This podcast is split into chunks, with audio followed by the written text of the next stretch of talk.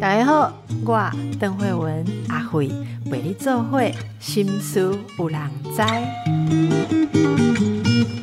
大家好，心思有人知，我是阿慧。今天我们再度请到募资心理师来跟大家谈谈亲密的问题。亲密，对，哦，亲密是一件很重要的事情。很多人都以为自己不需要跟别人亲密，嗯，好，那其实是也许是有一种障碍哈。可是我我不知道募资怎么样。我这几年在谈伴侣关系的时候，尤其是要开课程的时候，常常会遇到，如果是比较年轻的课程企划，听到伴侣关系，他们通常都会说啊，我们有摄取过邓医师，可能都讲些什么哈，然后然后然后他们就会把伴侣漏掉。我就说，哎，那我也蛮喜欢讲伴侣关系的，我真的蛮喜欢讲伴侣关系。可是他们就会这样，嗯，是这样的，邓医师，嗯，我们觉得说，嗯嗯，那现在的市场，哈。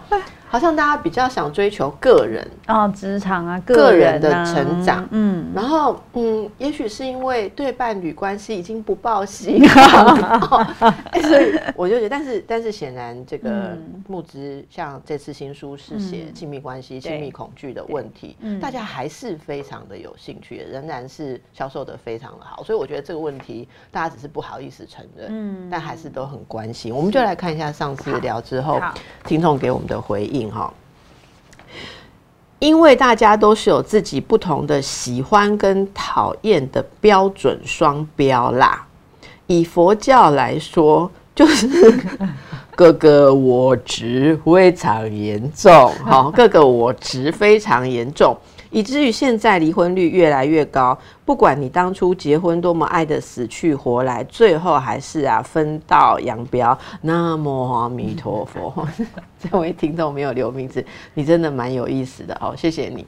然后感谢你们默默中总能打动到深陷其中但不自不自知不自知，终于明白自己状况的我。好，可是自己不懂得自我安抚的话。对方就算试着安抚，他们也一直卡在自己不够好、自己不值得被爱、也不会爱人的死胡同。这你上次有讲到哈，就自己心里有鬼的话，别人怎么讲都没有用。然后有人说，有好几个人说听了想哭，哎，嗯，好，然后你是台湾版的机智医生。我那时候在看那个机智医生，真的觉得蛮好笑，就是，但是我们玩团绝对没有那么欢乐。不，但是我要跟这位听众讲，因为木之不好意思这样说，你说他业余玩音乐，我感觉讲不是业余玩音乐，业音乐写主业，一起业余做心理智商师，或业余写书哈，没有啦，好，业余做节目，这这个应该就是说跨界很多这样，然后有没理由不喜欢对方的自由权，这什么意思啊？不喜欢对方哦，没理由，我们有没有办法可以没理由？但我就不喜欢你的这种自由权，我可不可以？他可能是在说，有些人，我我我在猜是不是不是什么亲密恐惧，我也没有问题，我也没有成长创伤，我也没有像你们说的打劫，我就是不想跟你亲近，这样子很健康，不行吗？嗯，我觉得也也是有可能，不过大部分的情况，我在猜。有的时候，我们对一个东西会很不喜欢或很不想要，然后没有往下去想的时候，特别是跟人际关系这种东西，我觉得没有机会往下去想，它其实都有一个东西卡在那里。然后那个那个东西哈，它卡在那里卡卡很深哈，它等于是要把上面的土都拨开，然后弄得很深，就全部拨到一个程度，你才看得到有个东西在那边哦。然后前面很多东西把是土都把它填的平平的，你就觉得没有啊，看起来一望无际啊，没有事。木子，你这样讲，我我要问你一个很深的哲学问题。说，你知道呢？以前有性善说跟性恶说，就辩论的很厉害，对不对？对。哦，我以前老家像信三，像性恶，我讲讲会被骗，我要骗。所以我要问你，你这样讲其实有预设了，有没有预设一个类似性三性的这种哲学？是人如果没有一个问题卡到什么东西，他基本上应该是可以在亲密关系里面的。就是你有我们这样讲，因为我自己也常常会这样反思，我们是不是预设了应该可以在亲密关系里面的人是？default 的状态，然后就是所谓 default 是什么？就是没有故障的状态。那如果亲密不要亲密关系或亲亲密关系不顺的人，比有的表面有问题，有的表面看起来没问题，可是你像你说波波波波里面还是有问题，嗯那这样我们不就有这个预设吗？我觉得应该是这样讲：如果今天我没有在这个部分上有任何障碍，我对于可以跟不可以，我的喜好就是我一定不要，或是我一定要的那个部分，它其实是比较那个线是比较模糊的。那种感觉就很像是我们做一些事情，如果说今天我跟这个东西没有什么太大的新仇加旧恨，我喜欢或不喜欢，我可能就是我喜欢，我不喜欢，但是我哦要接受也不是不行，就是我可能会有比较大的弹性，我可能可以试试看，但是我现在没有特别想要，可能就是大概这种心情。是可是如果你今天的心情是我真的超不想要，然后我真的很不喜欢这个东西，然后我真的我真的觉得这个东西我连碰都不想碰，我真的觉得完全不想要。我觉得那个东西它就是有一个就是邓医师最熟的东西，就是一个什么情节啊，一个什么东西在里面，它才会让你这么大的排排斥。你的意思就是说对这个东西特别的倒弹或对特别的对对对对敏感对对这样子。对对对对对。好，那我接下来要问那个没写在这上面哈，但是我收收藏起来的听众嗯比较困难的问题。这个问题是这样问的啦，哈，其实这大家不是在节目里面留言，就是在私下就看到我们的节目之后问我的，所以我觉得很想跟你讨论。他说这是一个女性，大概是三十岁上下，蛮年轻的。嗯然后她说她的男朋友，嗯她读了你的书之后，或听了我们上次讲之后，她就是认为她男朋友有一些源自于成长，嗯哦，然后他对呃亲密亲密关系，他都视为一种控制，所以他时不时就是会呃搞闭关。他他用的词我直接讲，就叫搞闭关。什么叫搞闭关呢？就是两个人也没有吵架，也没有怎么样。例如说今天快快乐乐的，哦，呃谁啊七啊，跨年啊，或干什么，然后回去之后，你你期待说今天那么快乐，第二天睡醒不是在联络吗？第二天他就没有联络，嗯就消失无踪。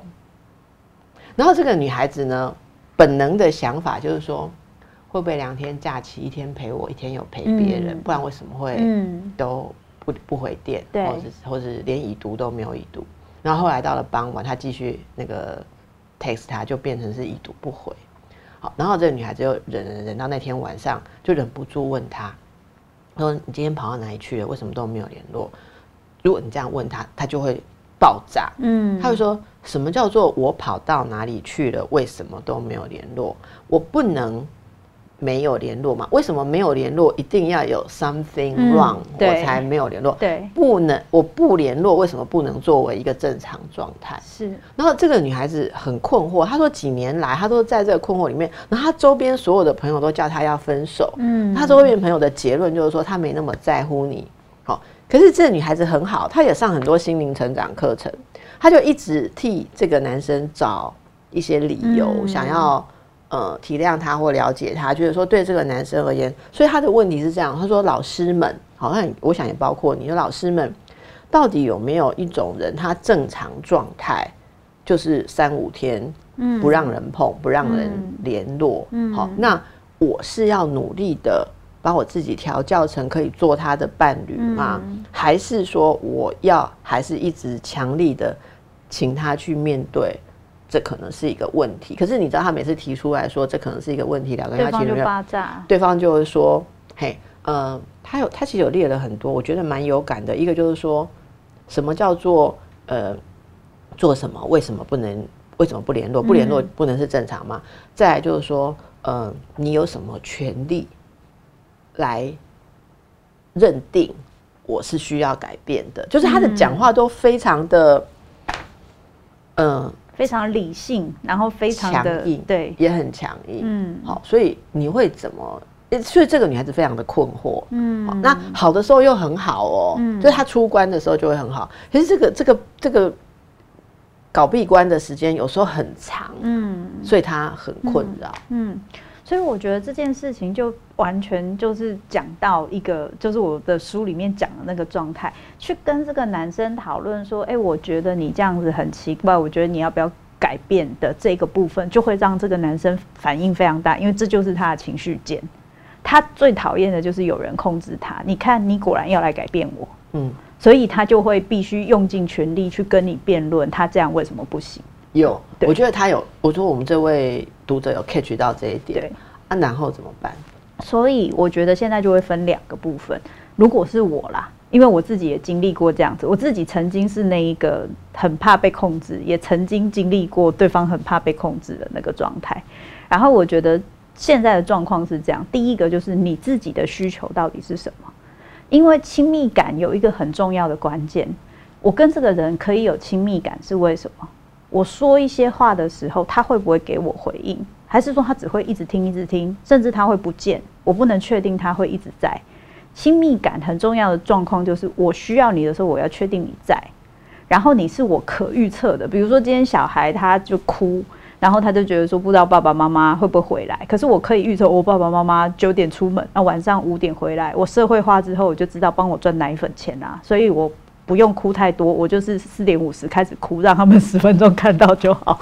就是我会学到嘛，那我就知道这个东西是有固定的 pattern，我就会在慢慢在这中间获得安全感。我知道他还是会回来，所以这个不会不见。嗯，可是如果今天这一个亲密感本身，第一，我需要我要跟你，我有困惑的时候，你不见的时候。我问你，你没有回应，我不能知道你的状况是什么。比如说，我今天发现爸爸妈妈不见了，我问爸爸妈妈，他说我出去工作啊，啊，我有回应，我就知道，OK，他们什么时候会回来。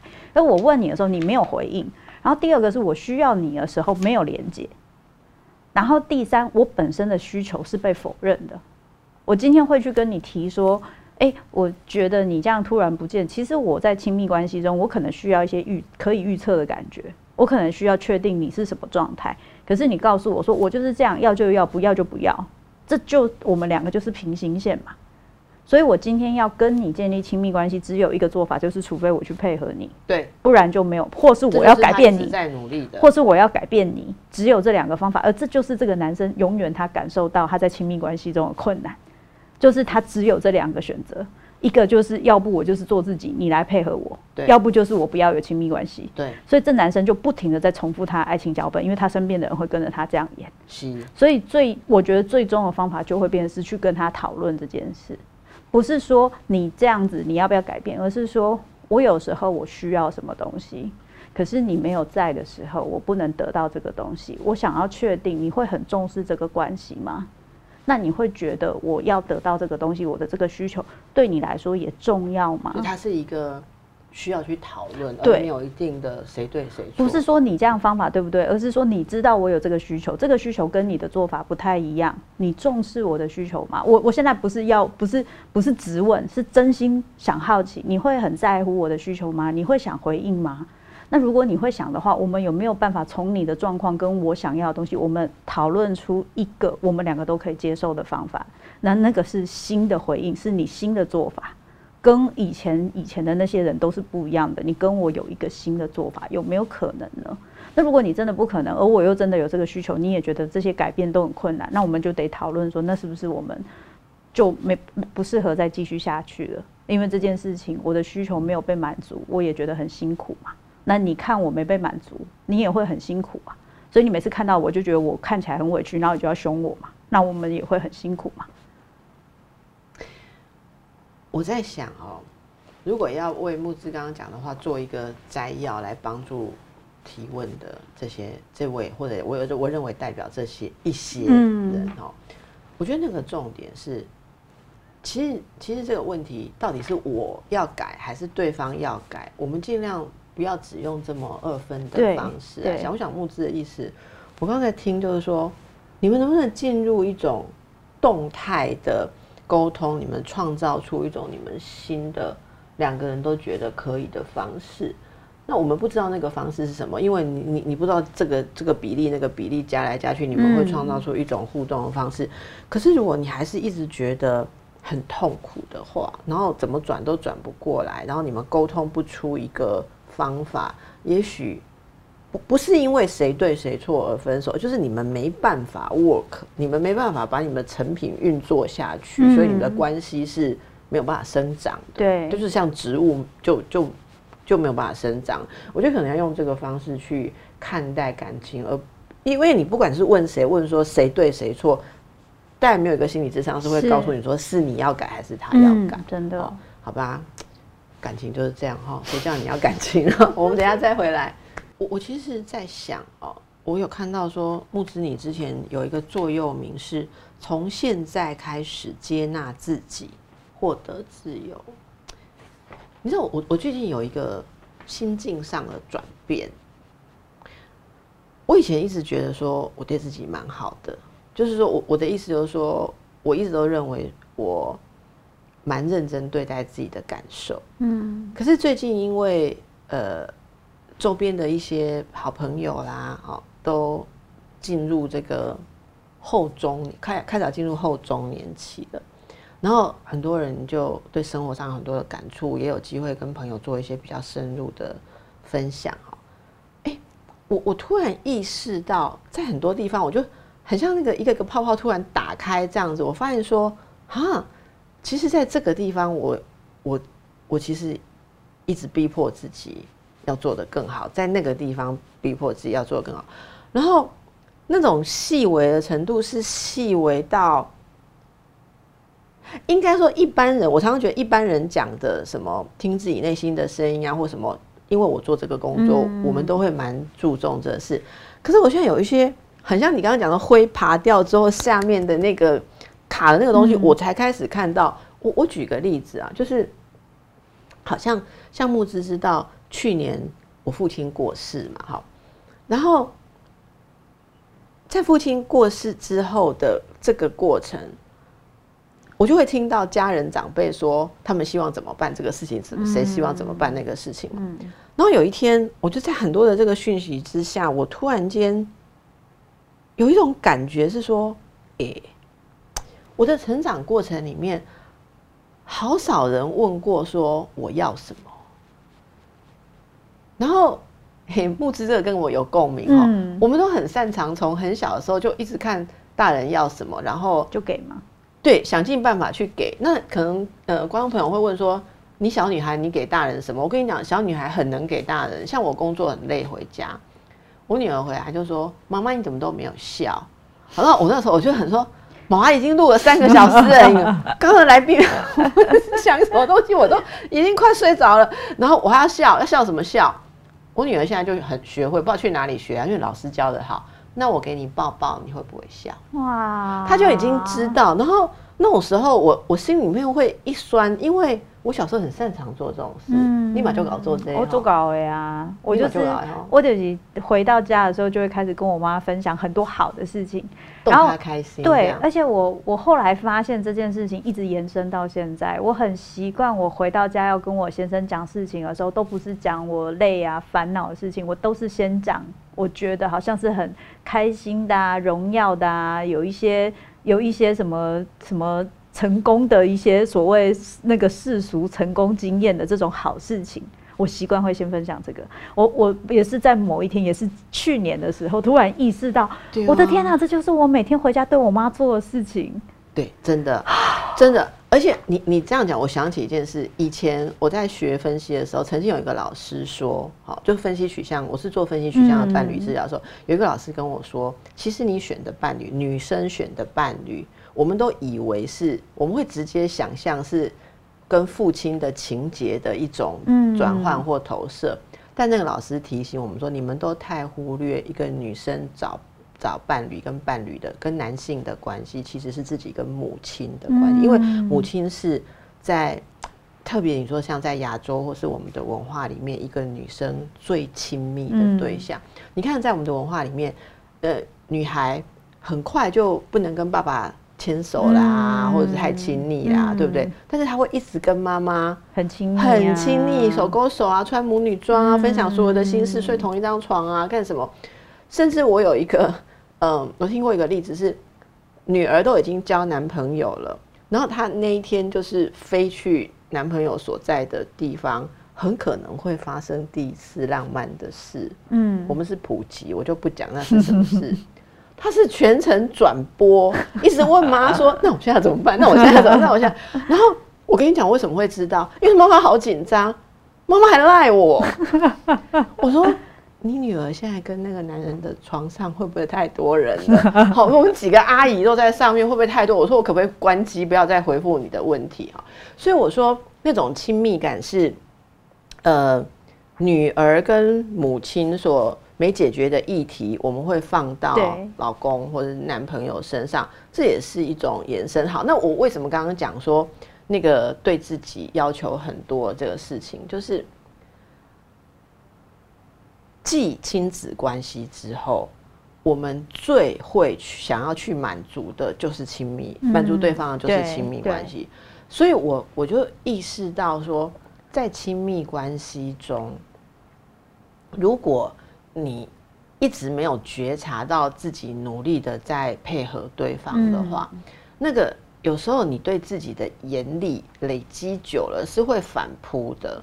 那反扑之后，也许你会变成那个再也不愿意给，因为你已经给到超支了，或者你会变成一个用放大镜看对方还你多少。对，所以要么你自己变成亲密恐惧，要么是你就定义对方是亲密恐惧。我我说这个是我刚刚在看这些留言的时候，嗯我很有感触的是，怎么照顾好自己，其实也是克服亲密关系问题的一个一个重点啊。我刚开始念智商的时候，我也开始意识到这件事，但我那时候还不知道亲密恐惧，就是我因为我以前的做法常常是这样，就是我很希望我先生做什么，但是呢，他可能不一定会做，嗯，然后呢，我就会先为他做很多什么，那时候医院值班嘛，然后他什么帮他买零食啊，让他随时都可以吃啊，然后我会传讯息跟他说我现在在干嘛，他值班也不用担心我跑去玩我啊或干嘛来公也有，做啥哈？大心都不会定的，嘿。好你要刚刚好的贴心，对对对对可又不能庞大到干扰他。没错没错。然后结果我发现，当他就是一休假，例如说连值两班，这样值班值了就是两天之后，他下午五点下班做的第一件事情，不是打电话给我，是拿着他的双踏立刻去团室练两个小时的鼓的时候，我那时候觉然后隔天早上又是八点要上班的时候，我就觉得你是怎样，然后我通常那个时候就会爆炸。我我以前就会爆炸，然后我后来就到了，我真的是花一直我们一直在这种事情上一直吵架，然后他就觉得我不能体谅他，他工作就是这样，他实习很忙什么的，然后我就觉得说，我觉得你事情太多了，又乐团，然后又医院干嘛干嘛。他后来到我开始就是念智商之后，我就突然意识到，那你如果帮他做这件事情，你会很希望他回报。那你就不要做那些事情，把那些时间拿来照顾你自己就好。不然你做了，你又会抱怨。如果他没有好好的肯定你的话，他没有回应你的话，你会抱怨嘛？所以我我第一次做的事情就是洗衣服的事情，就是他他跟我说，你洗完衣服要怎么晾？他我帮他洗，他还嫌我要怎么晾？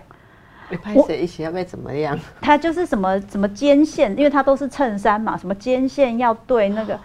然后我就心里想说，我心里真的就是嗯嗯啊，就觉得我都已经帮你做事情了，你还在那边写。然后我那时候就以前我就会跟他吵，就是你怎么没有看到我做很多？然后我就突然发现自己那个样子，我很讨厌，我很讨厌自己那个样子。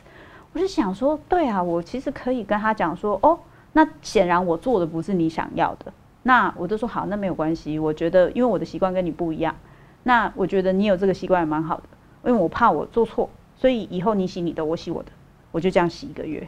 我还会把他的内裤挑起来，然后我只洗我自己的，然后就这样一个月。然后我先生就跟我说，就不敢了。没有，我先生就说，其实我发现我的衣服不太会皱，所以你那样子晾，其实好像也还好。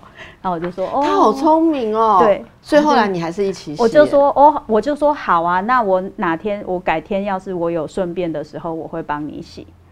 啊，有时候我会帮你晾，有时候不一定，所以我有时候帮你洗，就我我就会让自己变成是我看我心情，我那天刚好有余裕，我就做这件事；我没有余裕，我就还是就是我们就各洗各的，对。然后我就我我后来就开始做用这样的原则，就如果今天我觉得做这件事情我勉强，我就不做，因为所有的我会期待对方给什么，对对对，我就不要先制造那个，对对对，或者是我做这件事情是因为我想要，我觉得好像要做，不然他会不开心，或是不不做他会不开心。但是其实他说不定更不开心的是你后来生气这件事。所以我后来就是练习一件事，就是不勉强。然后我就觉得这个不勉强带给我的人生，简直就像是多开了一扇窗一样。因为我觉得这个心 得真的是很棒，就是给彼此更多的空间，对不对？是是，就不要不要不要一直把东西压到对方身上，然后再跟对方讲你欠我。我觉得是这种概念。，对，就我觉得这个东西真的是很不容易，因为我一开始也觉得好难做，会会担心啊，会担心我现在不做那么多，他会不会不爱我啊？会不会他觉得我不重要啊？或者他不开心啊？因为我也有那个不得不顺从的恐惧那些东西在。就后来慢慢调整之后，就发现，哎、人生其实也就是这样。那那你是在什么状态下浮现说这句座右铭，说你要接纳自己，要获得自由？你曾经感觉不自由过吗？我觉得念智商之后，真的是改变我人生好多。连我朋友都说，就是当初就是我还没念智商之前，跟我念了智商之后，他们就说你先不说你以后有没有救到什么人，你就先救到你自己。我就觉得这是我好朋友跟我讲，我就很有感觉。就我以前其实也是一个，就是看起来我好像过很爽，因为我是说我念书啊还好，然后也没有到学霸，但是因为我又不去念医学系，我就是念，就是我就考我觉得擅长的东西，所以我就我就我就记性比较好，所以背书那些还好。然后我又会很多东西，又会弹钢琴，然后我又是摄影社，然后就是然后唱歌，我又是合唱团，就是我很多才华，学东西又看起来好像很快，所以而且我很会考试。就是我真的是不管是去没做什么，然后去考那个试，就是人家没有考过，我会考过那种。所以前面的人生就好像很顺利，但我后来才发现，其实我一直都觉得我是一个很不认真，然后靠一些小聪明，然后一点都不努力，然后要要要就是全部都是靠运气，就这辈子都是靠运气的人。所以我身边所有的人，跟我的好朋友还有我先生，都是走很认真路线，因为。邓医师有跟我先生有一次有一个小互动，他先生真的是一个非常细心，然后认真，然后就是应应应该是一个非常适合当医生的人。他就是一个标准，就是我认识那种所谓天才又努力的人，然后我就觉得哇，就是身边有这样的人，我就觉得很安心哦，因为我就一直觉得自己不是这样的人，然后我就我就会在人生的很多阶段都一直觉得自己是不够好的，然后只出一张嘴啊，哗众取宠啊，这都是我最常所以这是你所谓的不自由吗？就是因为我有很多无法接纳自己的部分，我都是觉得别人这样比较好不。满意。，对，然后我记得那时候在硕二的时候，我有一次惊艳到一个完形，就是钟伟老师有带我做一个完形，对对，带我做了一个实验，然后就是做了一个对话，我才发现我内在我很讨厌我自己的那个特质跟我爸爸有关。就是一个很像业务员，然后很会说话，然后好像随随便便就会一直变魔术出来很多东西，但是就觉得他好像都是很稀花的那种感觉。然后我就发现，原来我其实一直在用这个能力，但是我很看不起他。我的演讲啊、作文啊，只要要对外上台，都是在用这个能力，但我很看不起这个能力。然后那个时候，老师就跟我说了一句话，说：“你的这个能力好辛苦哦，他这么努力做那么多，事情，然后没有被你对，被你这么看不起。”正当的对待了。，对，然后我那时候就觉得，天哪，我怎么这样对自己？然后后来慢慢的，我也才知道说，这个这个这个人，我爸爸是我爸爸，可是本身这个能力不是，并不是他，我一定会做出跟我爸爸一样的事情，就跟邓布利多跟哈利波特讲的话一样，就是人决定人的不是他的能力，而是他做什么选择。呀所以大家可以感受一下，你自己是不是也有这一块？当你不接纳自己跟不自由的时候，其实你跟周边的人的关系也会受到诅咒。是，哦，那解开这些很多东西就会跟着解开，因为你自己已经没有那些问题了。对哦我们等一下再回来。所以木知道你自己接纳自己，得到自由之后，觉得亲密关系也变顺利了。我觉得比较像是说，比较没有那么多应该。我以前会觉得说，爱好像有很多应该。我身为一个女朋友，我要做什么？他身为我的男朋友，他应该要做的做到什么？嗯那如果结婚之后，我是老婆，我要做到什么？他是老公，他要做到什么？那个应该会很多。那如果我有很多那个应该，然后我要是没有做到，我就会觉得哦，这样会不会不好？这样子会不会？这很简单，像我有一个朋友就跟我说，他就会觉得买 Uber Uber Eat，现在有 Uber Eat，买 Uber Eat，他就会觉得他没有做到一个老婆责任。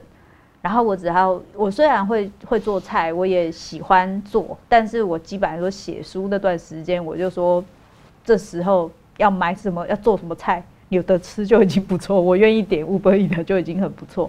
但是我我可以想象，如果是我以前，我可能不一定可以这么接纳我自己这个状态，因为我有一个示范是像我妈妈那样，她身为一个母亲，她是把什么事情，她是一边工作一边把我的生活的每一件事情，帮我带便当、送我出去上学，把每一件事情都做得非常好的人。所以我我后来发现，要接纳自己这件事情，四个字很简单哦，但很难。那个难真的是难在你做每一件事情，你都可以接受我现在会做这个事情的状态是什么，然后我没有任何批评，我没有任何批判，我就是接受我就是这个样子。这件事情真的很难，但是真的只有这样，我觉得那个所谓那个获得自由，真的是会很深的感觉到，包含就是比如说，当我以前就是刚开始。出来工作的时候，哎，有些人会跟我炫耀说他接到什么工作啊，接到什么工作很厉害啊，然后跟什么单位合作很厉害。然后那时候觉得自己好糟糕哦，人家怎么那么厉害，然后我怎么什么都做不到。然后后来我慢慢的所谓接纳自己，是我真心去看我到底想要什么。他觉得很棒的东西，主流价值觉得很棒的东西，那到底是不是我想要的？那我想要的人生到底是什么？对我来说，对我真正产生意义的事情是什么？我得先去摸索到对我产生意义的事情，然后我才能去做。然后我也得放下那个其他人，就是我不能想想要都要，我都要我就累，我就没有自由。我在做很多选择的时候，我明明不想选，但我就硬要选，然后做完又很又又抱怨，我就不想自己这样。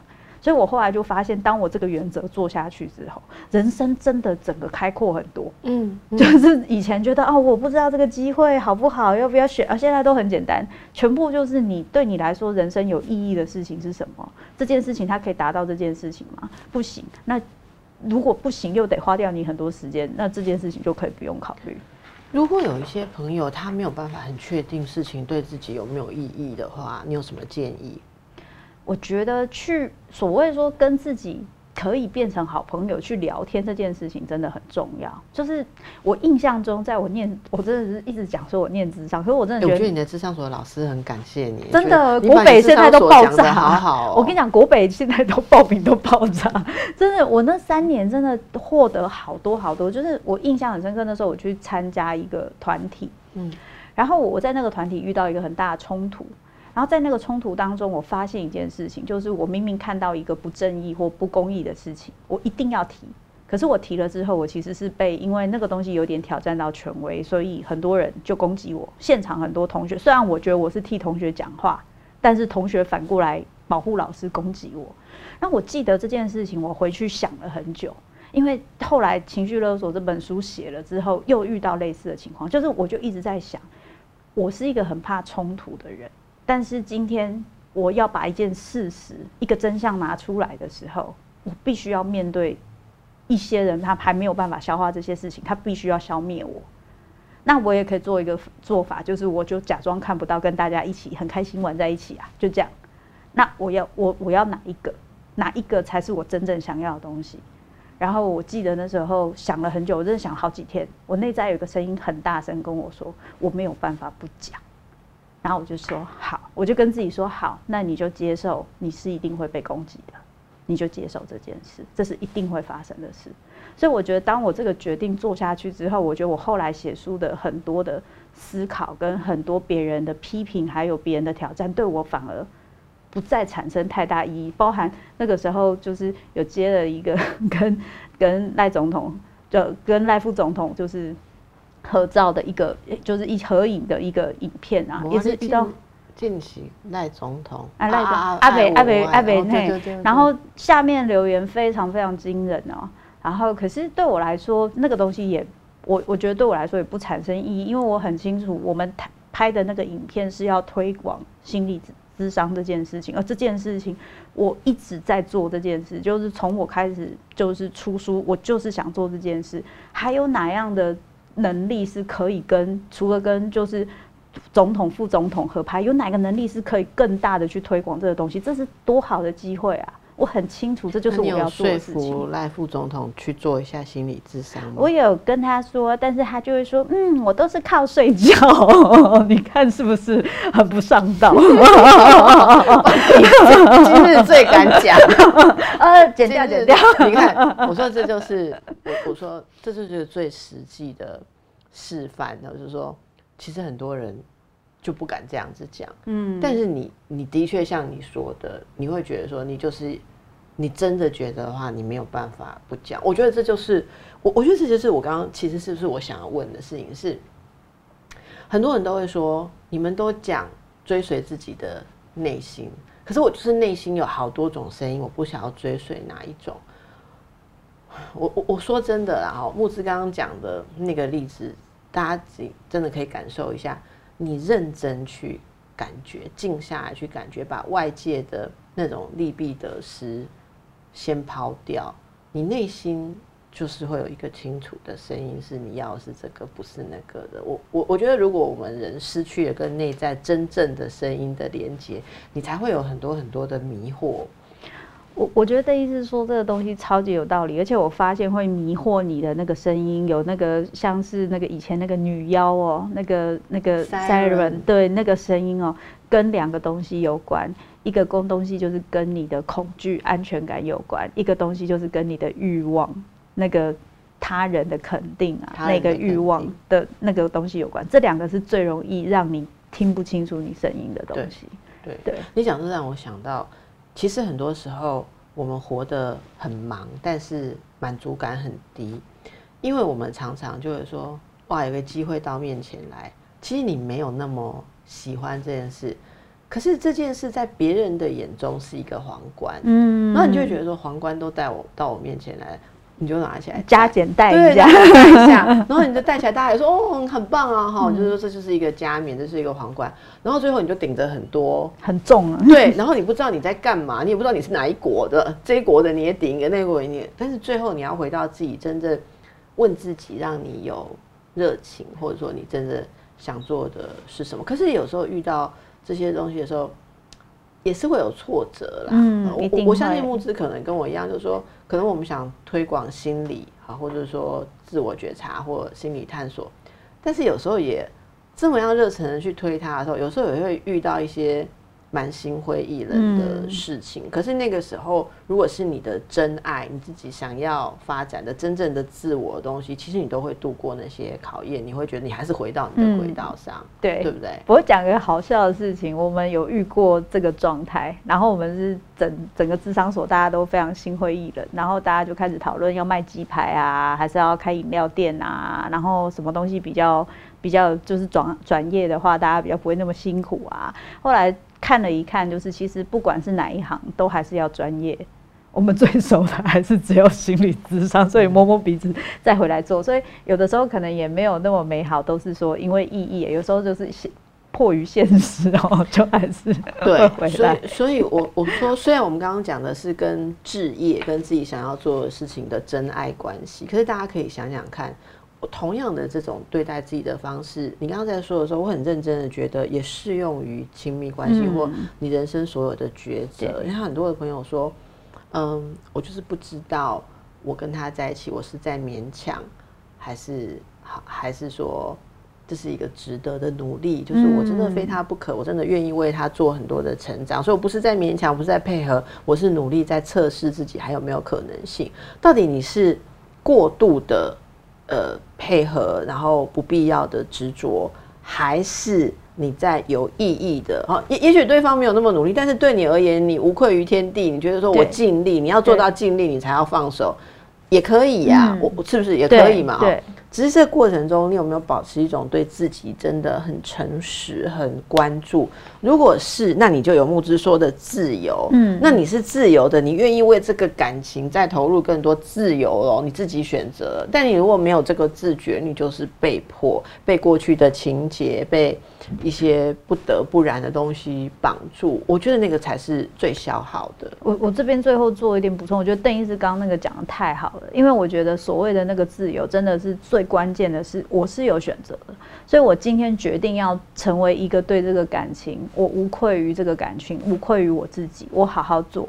如果最后发现这个感情经营不下去了，我不是去抱怨或伤心，我是做很多但没有用，不是，是我满手好牌。我能力那么好，我是可以给的人。我今天换一个人，我随时都可以马上上位，就是就是你完全就可以利用，就是用你这样的方法，你还是可以经营很好的一段关系。谢谢木子给我们的结论。好，那也祝福大家。好，对待自己跟对待别人，其实是要同样一套真心。嗯你没有说你对别人好，你对自己不好；你对自己好，你会对别人不好。我觉得这是。通一个哲学了，嗯，真的好，谢谢，祝福大家，拜拜。